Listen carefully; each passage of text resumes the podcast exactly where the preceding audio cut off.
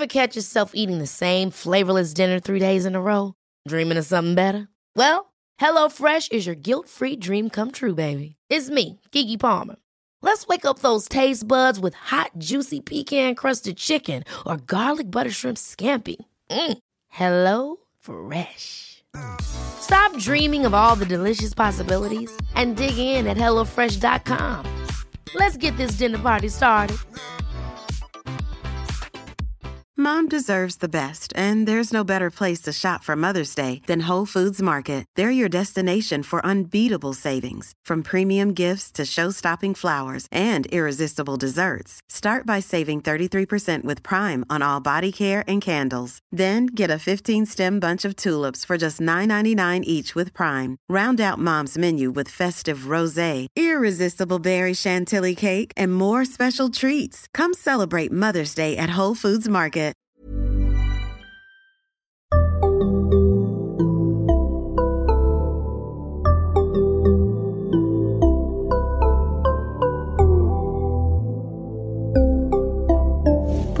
Barnpsykologerna. Hej och välkomna till ett nytt avsnitt av Barnpsykologerna, en podcast med Liv Sviski och Lars Klintvall. Hej Liv! Hej Lars! Och idag ska vi prata om eh, en ny bok som handlar om rädslor som du har skrivit. Berätta! Ja. Eh, ja men det stämmer, jag har skrivit en barnbok som handlar om rädslor. Den heter Rädd eh, och kommer ut i april i år. Eh, och ehm, jag tänker att vi idag ändå kanske kan, inte bara prata om rädsla utan om känslor överhuvudtaget och så att, att kommunicera det med barn och så. Men, men ja, det, kom, det finns en bok. Men då, vi har ju pratat om rädslor och ångest, det handlar vi ju varannat avsnitt om, typ. om olika varianter. Men då är det ju mer liksom kopplat till specifika diagnoser, att man är Ja, rädd precis. för att kräkas, eller man är rädd för sociala situationer, eller man är rädd för panik, vad det nu kan vara. Men det ska vi inte prata om nu, utan nu ska vi hålla oss lite mer allmänt, eller hur? Ja, exakt. Eh, ja men okej, berätta, om, berätta om rädslor. Det är ju någonting som vi alla känner då och då.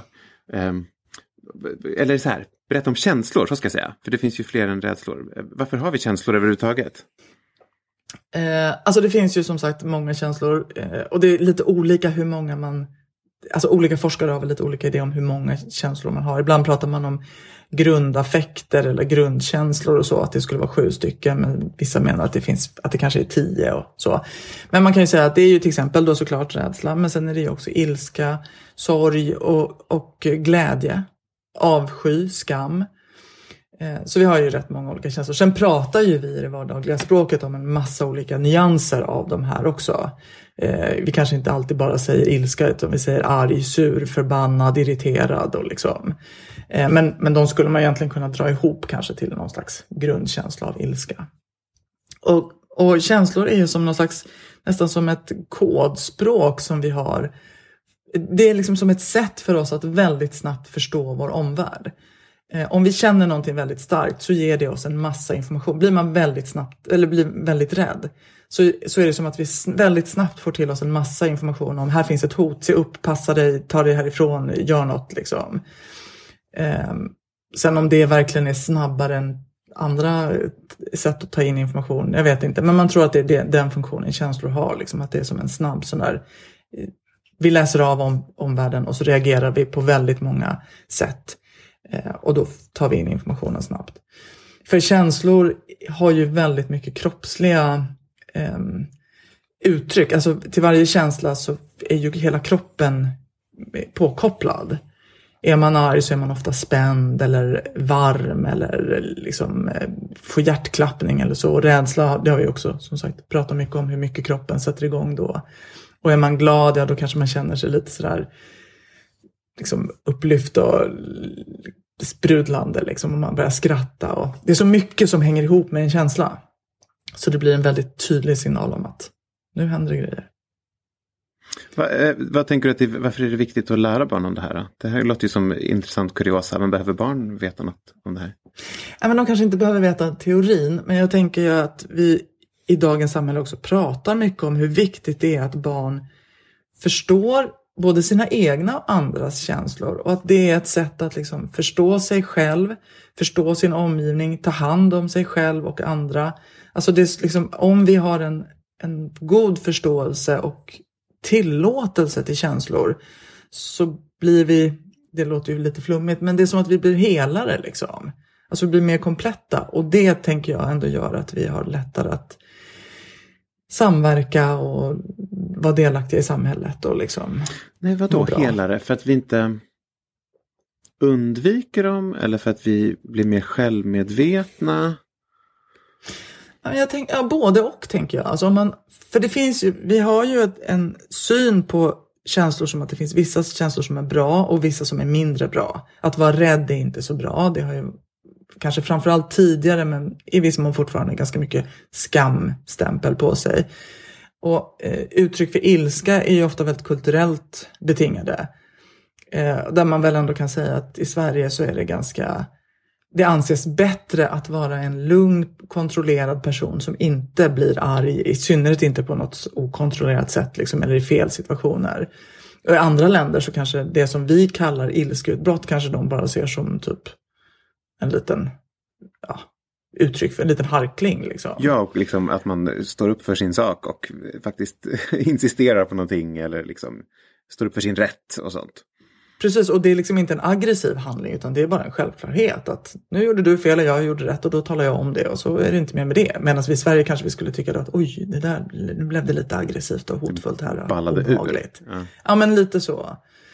Ehm, och jag tänker liksom att det här att, att inte skamma några känslor utan faktiskt liksom se att alla känslor är okej och att man får ha alla sina känslor. Och sen får man ju inte bete sig hur som helst bara för att man har en känsla. Men att man får ha alla sina känslor, det tror jag är viktigt för att vi ska liksom, jag tror att det bidrar till, till välmående och att man känner sig trygg med sig själv. Eh, och då också har lättare att liksom, vara en schysst kompis, vara förstående mot andra och, och också stå upp för sina egna behov. Om jag känner alla mina känslor och står för alla så kan jag också säga ifrån. Nej, men det där, du får inte göra så. Jag, det där gör mig ledsen eller det där känns inte schysst eller så. Men om man börjar ifrågasätta sina egna känslor, då tror jag inte heller att man vågar stå upp för dem gentemot andra och säga. Då kanske man liksom, nej det är nog bara jag som är fjantig som blev ledsen för det där och typiskt mig att vara överkänslig. Och, Mm. och så kanske man blir påkörd. Eller liksom. Men och, och genomgående tänker jag över många avsnitt som vi har gjort är väl ändå att problemet är att folk hanterar de här känslorna på lite knäppa sätt. Eller att barn inte står ut med att det gör, någonting gör ont eller att någonting är läskigt eller att man blir illamående eller att man är avundsjuk och så måste man undvika saker för att inte hamna i de situationerna. Och att det är Just det, det. som är problemet. Ofta. Ja, för att precis, alltså det här, att stänga av känslor. Vi, jag tror inte att vi riktigt kan stänga av känslor, men vi kan ju på något sätt liksom ja, men undvika dem och förminska dem och ignorera dem och liksom på det sättet. Försöka stänga av dem. Ja, exakt. Och då blir det ju problem. Eh, och det kan ju, mycket av det tänker jag handlar just om att man kanske skäms över dem eller att, att man blir rädd för känslorna i sig. Men vad, tänker du att det här är liksom någonting som har ändrats i samhället? Att vår syn på känslor? Ja, men det tror jag att det har gjort. Jag vågar inte säga något sånt där säkert nej, om det, nej. men jag tänker att det, är att det är så väldigt kulturellt och jag tänker att ja, men liksom några generationer tillbaka tror jag, om man tänker, bara att titta på könsaspekten, så liksom att, att pojkar gråter inte. Det tror jag var mycket vanligare att man sa till barn förr i tiden än nu, även om det fortfarande lever kvar i viss mån. Eh, Men jag tänker att så här, killar som växte upp på typ 40-50-talet, jag tror inte att det var liksom helt okej att gråta då, utan det var liksom mesigt och fjantigt och skärp dig och var en karl och liksom. Medans ju, och det ser vi också i forskningen, att till exempel ångeststörningar är ju mycket vanligare hos, hos flickor och kvinnor. Och det tror man ju också är väldigt mycket kulturellt. Att flick, liksom en tjej som är rädd för möss, hon kan hoppa upp på en stol och skrika och pipa och liksom, det är okej. En kille som skulle göra så skulle inte vara okej, vilket tvingar killar att utsätta sig för sånt som de kanske är rädda för. Och utsätter man sig så blir man mindre rädd. Så, att liksom, så jag tänker att, att tidsaspekten i den, i, i den kulturella aspekten har betydelse.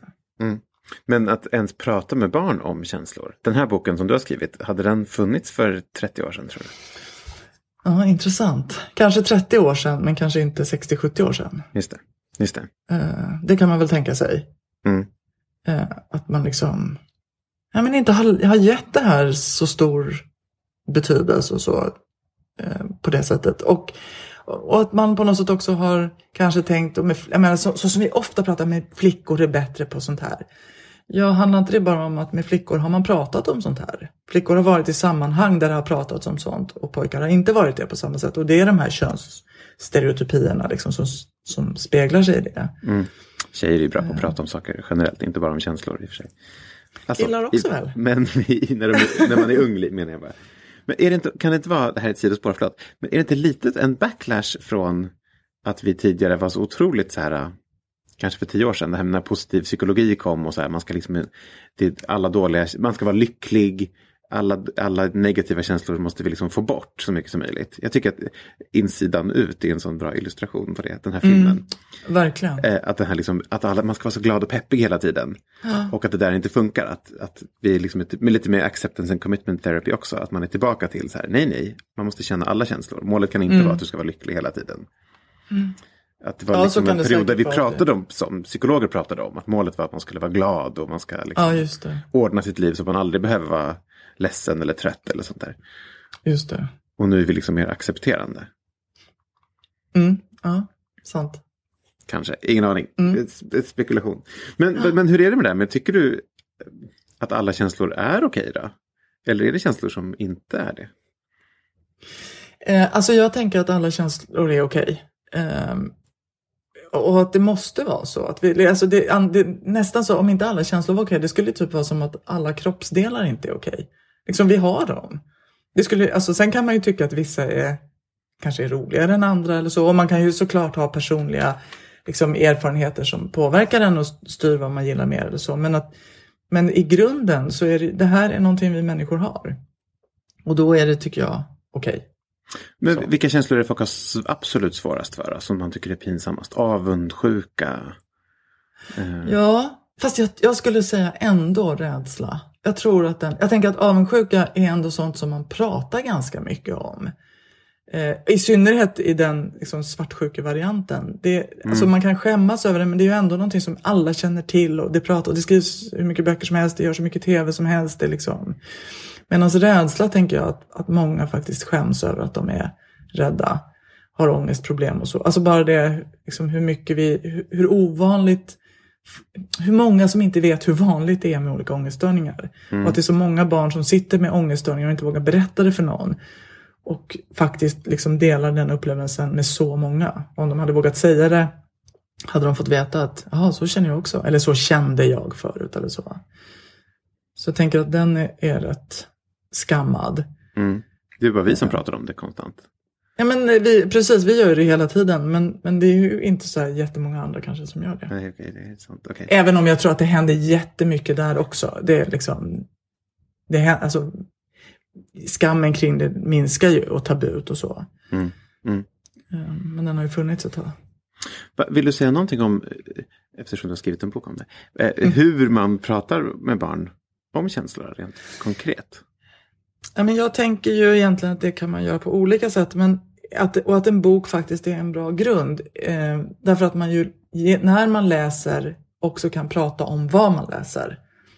Alltså fråga barnet, men känner du igen det här? Och hur brukar det vara för dig? Och, för, och också berätta om sig själv. Och det tror jag också är superviktigt att vuxna gör. Att vuxna modellerar eh, både att visa känslor, det har ju vi pratat om i vårt avsnitt som handlar om att vara arg som förälder.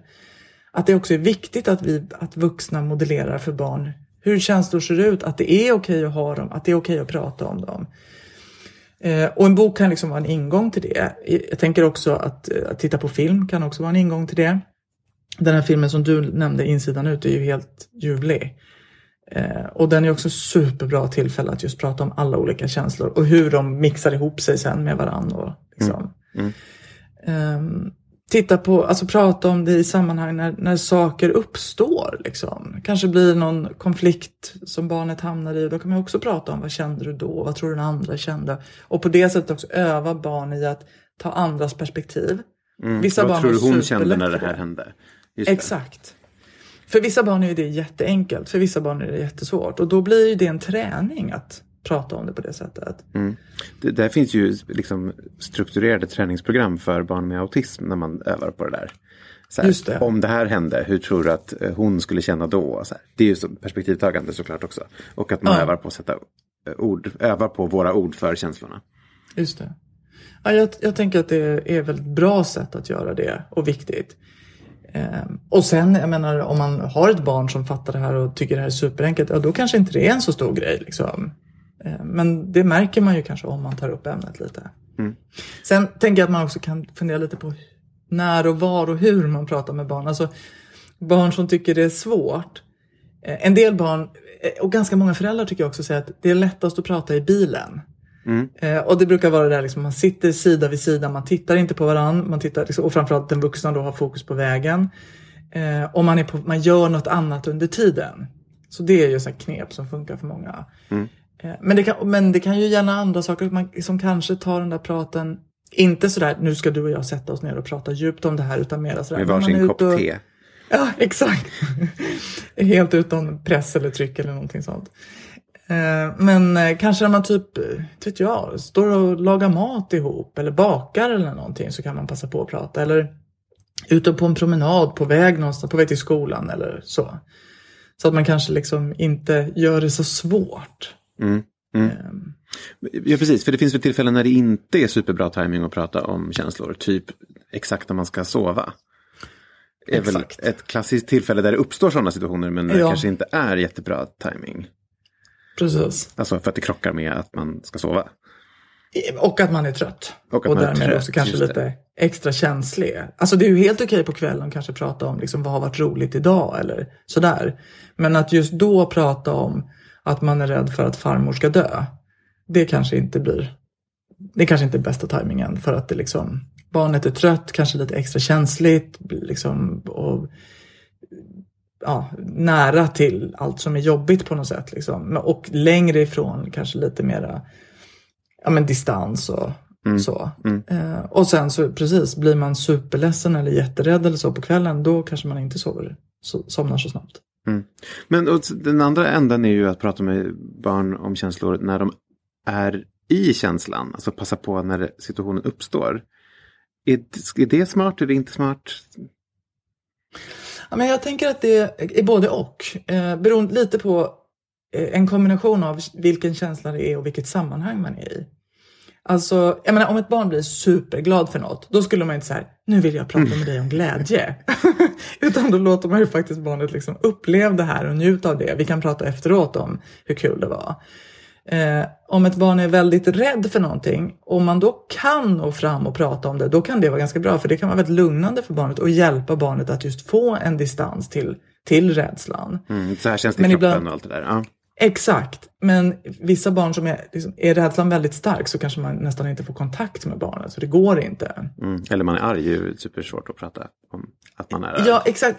Precis, och, och i synnerhet om man dessutom själv också är arg. Mm, Så det. är kanske liksom, när båda är arga inte det bästa eh, stunden att verkligen säga nu ska vi försöka förstå vad det är vi känner. Utan då är det kanske bättre att vänta tills man har coolat ner sig. Mm, mm. Så. Tror du att man kan prata om känslor för mycket? Att, liksom, att det ska man göra liksom att, att, att som barn, att man är så här, "Åh, gud vad tjatig du är, jag vill inte prata om det där. Ja, På det sättet, att man liksom inte synkar in med barnet så att man blir tjatig och det funkar inte för barnet inte är intresserad. Då har man ju bara tajmat det fel kanske. Eh, Men tror du att det finns risk att man liksom pratar för mycket? Att man utvärderar situationer hela tiden? Var det kul? Var det inte kul? Ehm, är du lycklig? Är du lycklig nu? Tycker du att det är kul just nu? Eh, tycker du att det här barnkalaset är roligt? Eh, Förstår du vad jag menar? Det måste ju finnas risk att man liksom över... ja. snackar sönder saker med det här. Ja, alltså när, dels så tänker jag att det kan finnas risken, som vi ju ser ibland för barn som är rädd, eh, rädd, rädda och oroliga. Att de hamnar i något som snarast är ältande och också söker väldigt mycket försäkringar. Är det här farligt? Jag är rädd nu och liksom och då vill att föräldrarna ska säga det är ingen fara, ta det lugnt. Det blir ett problem därför att då liksom barnet då inte lär sig att hantera och stå ut med sin rädsla utan är i ständigt i någon slags flykt. Eh, Men och sen det du är inne på, jag, jag tror absolut, alltså jag tänker så i alla fall att det skulle kunna bli problem. För att det också blir någon så här, att inte vara i känslan utan att Prata gå ut. Ja, exakt. Och att man då så här, prat, är du lycklig nu? Ja, nu när du frågar så känns det, vet jag inte riktigt liksom. Då börjar man börja utvärdera du? den så kanske man inte är det. Nej, precis. Ja, det är väl ingen som pratar med barn om att man är lycklig i och för sig. Men om man har kul eller inte. Man är Ja, på Gröna precis. Lund och börjar fundera på, är det här riktigt kul? Är det här en Ja. tia verkligen nu? Det känns som att det skulle kunna bli problematiskt. Och jag antar att man skulle kunna prata för mycket om andras känslor. Att ett barn Mm, också kan hamna i just att det. Mm. man hela tiden funderar över, vad är en bra kompis? Blev hon ledsen? Blev hon ledsen? Gjorde, Ja. Blev han arg nu när jag sa sådär? Att man kanske inte alltid då ska gå in i de diskussionerna om ett barn, som du säger, ältar liksom känslor, andras känslor. Just det. Och även om man som, alltså vissa barn kan ju faktiskt hamna i det gentemot sina föräldrar. Är du glad nu mamma? Eller går det bra nu mamma? Mm. Är det här okej? Liksom att de inte vill vara till besvär för sina föräldrar. Och det kan ju vara av, av både helt påhittade skäl och kanske för att man har en förälder som har mått dåligt eller så. Som man har sett att liksom, ja, in, behöver stöd eller så. Men därför liksom barnet går in och tar ett för stort ansvar. Och att, och att då liksom egentligen inte är de riktigt att barnet inte riktigt är i sina känslor då, utan det snarare är någon slags omhändertagande funktion. Mm, just det. Och då kan det vara att man kanske inte, att man inte ska gå in i de diskussionerna. Helt enkelt. Nej, precis, och inte förstärka det. Va, men men ehm, om man nu liksom övar på att prata om känslor och så här. Tänker du att man också ska prata om hur man förändrar känslor? Ja, alltså känslor som blir problematiska eh, kan man ju behöva... Eh, känslan i sig kan vi kanske inte förändra. Man kanske inte ändrar, liksom man slut, alltså en rädsla är en rädsla liksom. Men det är klart att vi kan lära oss att förändra hur vi hanterar känslor. Som, där ju rädsla kanske ändå är ett väldigt viktigt exempel. Alltså när rädslan blir ett hinder, då behöver man lära sig att hantera rädslan på ett nytt sätt. Som vi har pratat om i alla massor med avsnitt. Och även ilska, alltså om man, är, om man, man ändrar ju inte på känslan ilska nödvändigtvis. Eh, men man kanske faktiskt måste titta på liksom hur beter man sig när man är arg. För att man får vara väldigt arg, men det gör inte att man till exempel får slåss eller säga elaka saker eller ta sönder grejer eller så. Utan det, liksom, och det kan man ju behöva jobba med. Sen, sen vi som KBT tänker ju ändå att man inte, alltså när vi försöker initiera en förändring, då är det ju mycket så att vi tänker att vi kan förändra beteenden. Ehm, och då kommer även tankar och känslor att förändras. Alltså börjar man göra det man är rädd för och gör det väldigt många gånger så, så kanske så har man ju inte förändrat känslan rädsla i grunden. Men den dyker upp mindre ofta. Ja, och det, är inte det där en sensmoral eller liksom en, en erfarenhet som man vill att barn ska dra? Att de märker att så här, man är inte ett offer för känslan utan man kan också påverka situationerna och man kan påverka vad man gör när de kommer och sånt där. Det liksom inte är något som bara väller över en utan Nej, man har en del i att liksom påverka den. Det måste Ja. väl vara en viktig erfarenhet? Ja, alltså, verkligen. Och där tänker jag också just kring ledsenhet, där vi också vet i behandlingen att behandlingen går ut på att börja göra saker fast man är ledsen och egentligen kanske mest vill dra sig undan och säga nej till allting och så. Eh, men där, där mycket av behandlingen går ut på att liksom gå emot det och göra saker ändå. För då kanske eh, ledsenheten kanske är kvar ett tag, men det börjar komma in andra grejer också som är roliga och som är spännande och intressanta och så. Så att, ja men absolut. Eh, ja, ja, jag håller med. Eh, berätta om boken. Var, var, var hittar man den om man vill köpa den?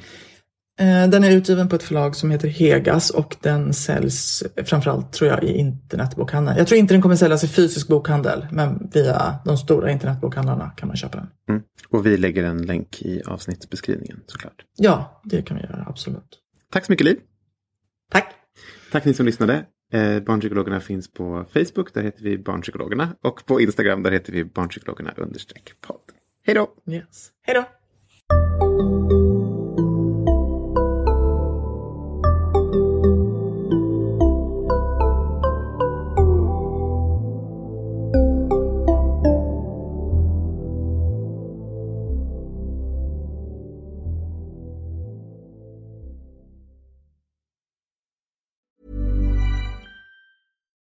Hi, I'm Daniel, founder of Pretty Litter. Cats and cat owners deserve better than any old fashioned litter. That's why I teamed up with scientists and veterinarians to create Pretty Litter. Its innovative crystal formula has superior odor control and weighs up to 80% less than clay litter. Pretty Litter even monitors health by changing colors to help detect early signs of potential illness. It's the world's smartest kitty litter. Go to prettylitter.com and use code ACAST for 20% off your first order and a free cat toy. Terms and conditions apply. See site for details. Hold up. What was that? Boring. No flavor. That was as bad as those leftovers you ate all week. Kiki Palmer here, and it's time to say hello to something fresh and guilt-free. Hello Fresh. Jazz up dinner with pecan-crusted chicken or garlic butter shrimp scampi. Now that's music to my mouth. Hello Fresh. Let's get this dinner party started. Discover all the delicious possibilities at hellofresh.com.